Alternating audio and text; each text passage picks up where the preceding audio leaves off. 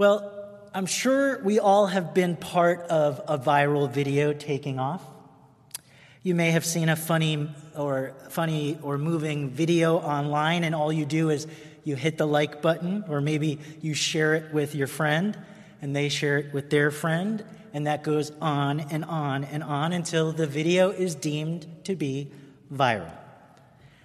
Maybe you saw a long time back a video shared on Facebook or, or YouTube called Charlie Bit My Finger. I believe it got so popular it was on the Today Show. It's a cute video of two British toddlers, and in it, the older brother puts his finger in little Charlie's mouth, and guess what he does? He bites his finger. It got shared because of how the older brother yells in his British accent, Charlie bit me! Charlie bit my finger! Was that a good impression? That was really good, actually. and that video has almost a billion views.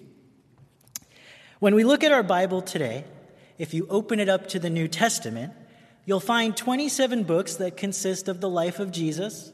That's the Gospels.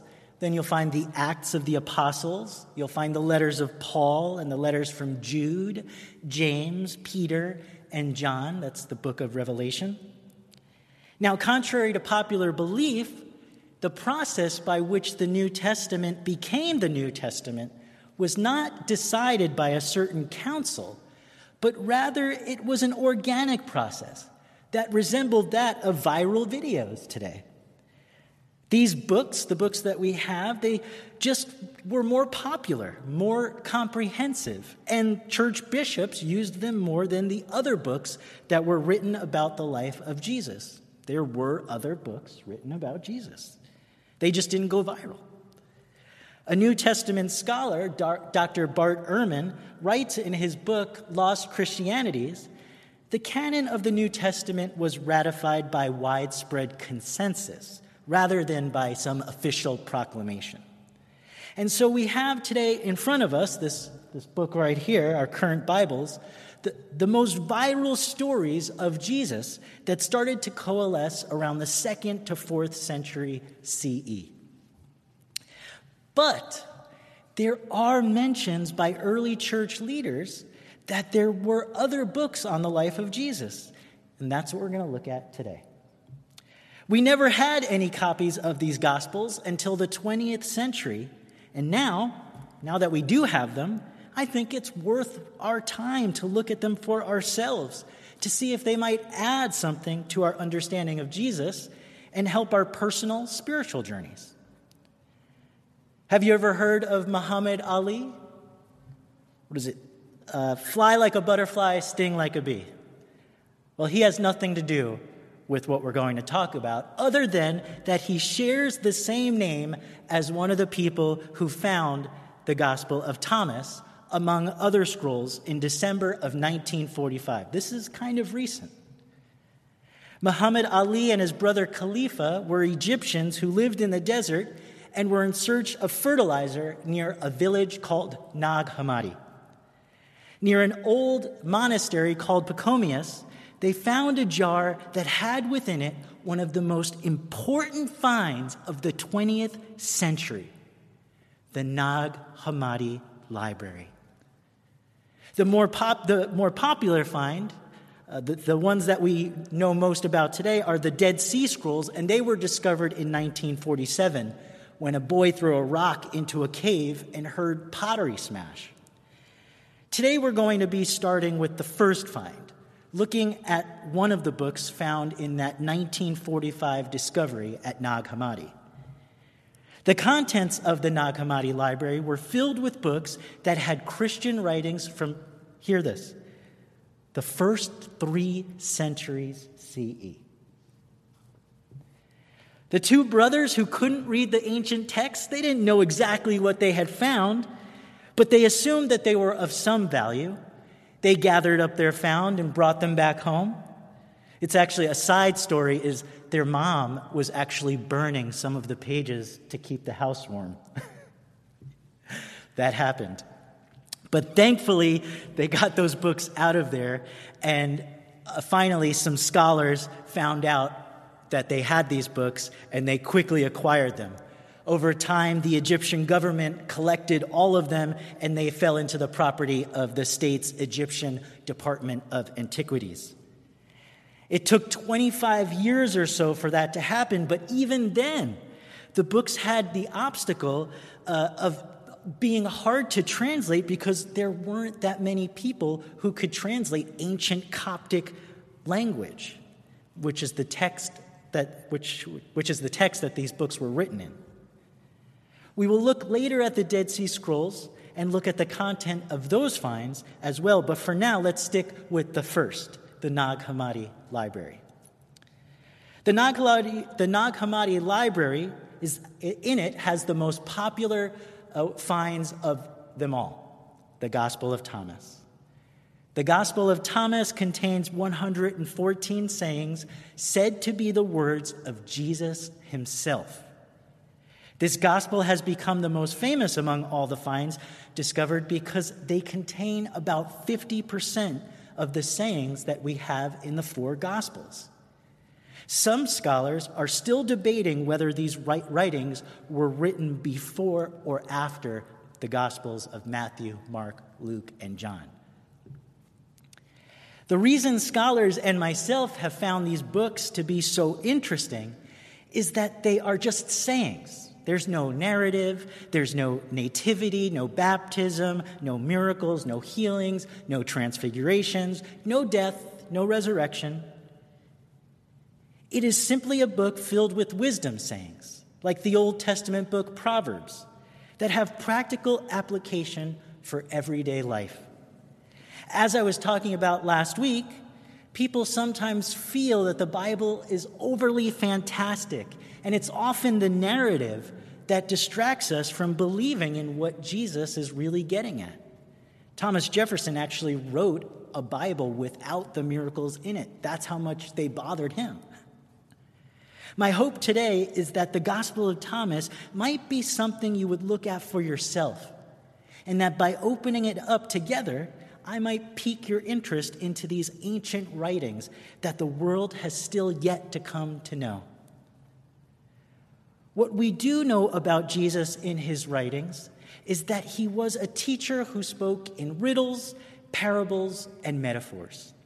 Often in the Gospels, his own disciples had a hard time understanding what he was getting at, and they went to great lengths to try to explain what they could in the Gospels. But here, in the Gospel of Thomas, we have the enigmatic Jesus teaching in the same way. The first saying in this Gospel, which we may also consider a short poem, begins like this so here's, we're opening up the book, the Gospel of Thomas, and here's what you would find on the first page. It says, These are the hidden sayings that the living Yeshua, that's Jesus in Hebrew, uh, which also translates to Josh. Josh is more of a close name, closer name to what Jesus is. So these are the say, hidden sayings that the living Yeshua spoke to the twin Toma. It's, and it says, Yehuda Toma, the twin recorded. So, what he's saying here is that Jesus is dictating to this person named Thomas, the twin, these sayings. And the first saying is this. And Jesus said, Whoever discovers what these sayings mean will not taste death. This is where we left off last week. You might remember Jesus saying in many of his teachings, The one who has ears, let them hear. Jesus didn't impose his teachings on you, he wanted you to think about them. And we do that in church each week when we listen to sermons. We look at the life and teachings of Jesus and ask, what do they actually mean for my life? This is why we come to Jesus. To, we come to Him to know the truth about what our lives mean, not just to read books. The book invites us to not just read words on pages, but to discover the meaning of the words. Because it's in the meaning, when they mean something to you, that they have the power to transform us. The next saying we also read, uh, that we read last week, it goes, Yeshua said, Seek and do not stop seeking until you find. When you find, you will be troubled. When you are troubled, you will marvel and rule over all. And we saw here that Jesus was teaching the very same thing he taught his disciples in the four Gospels. Jesus taught that when one continually asks, when one continually seeks and knocks, looking for what is true, they will find it. They'll be shocked by it. And when they're shocked by it, they will marvel and rule over all. But what does this mean for us? What does it mean to stop, never stop seeking until you find? Reading through this gospel, we're going to discover that Jesus serves more as a therapist than he does as a miracle worker. We're going to discover that Jesus is not interested in founding a separate religion. And we're going to see that the main thrust of Jesus' teaching is for us to be made whole, for us to feel fully whole and complete. Are you impatient? Jesus wants you to look at why you are. He wants you to ask, seek, and knock to find out why you just need to have things the way you want them when you want them. Are you angry? Jesus doesn't want to just leave you angry. How are you going to get into the kingdom of heaven feeling so angry? Jesus wants you to look at what's causing you to be unhappy. You see, the Gospel of Thomas is going to reveal that Jesus is a doctor of the soul. And in order for him to bring healing, to restore you to wholeness, Jesus wants you to participate in exploring the inner parts of your being and understand why you feel the way you feel. For many of us, we have issues that stem from our childhood issues that come from insecurities. We have unresolved traumas that we've experienced that often get placed on the back burner. But Jesus wants us to take a deeper look. As a Christian myself, I've had to explore these issues too. I've had to dig deep into my soul. I've had to be honest about my fears, my troubles, my faults, and my doubts. And in seeking the root causes of these feelings, I've been troubled. It's not fun to face these things. It's never fun to address the things that cause you to feel not so great. Maybe it's a past relationship. Maybe it's feelings of distrust that are rooted in your upbringing. Maybe it's this deep sense of self doubt that holds you back from expressing your true self. Jesus comes into our world not just to take our problems away. In fact, he wants us to confront our problems so that we can resolve them. When we step out of our comfort zone and allow Jesus to lead us to and through these places that exist within us, we are like Peter, that disciple who stepped out of the boat only to find the wind and waves of his past, his self doubt in himself, pulling him back under the water. Jesus will encourage Peter to keep going, and Peter will continue to doubt himself throughout his life. Jesus never lost faith in him, though. Jesus knew that if he could learn to believe in himself, he too would become a water walker. That's the hope of the Christian.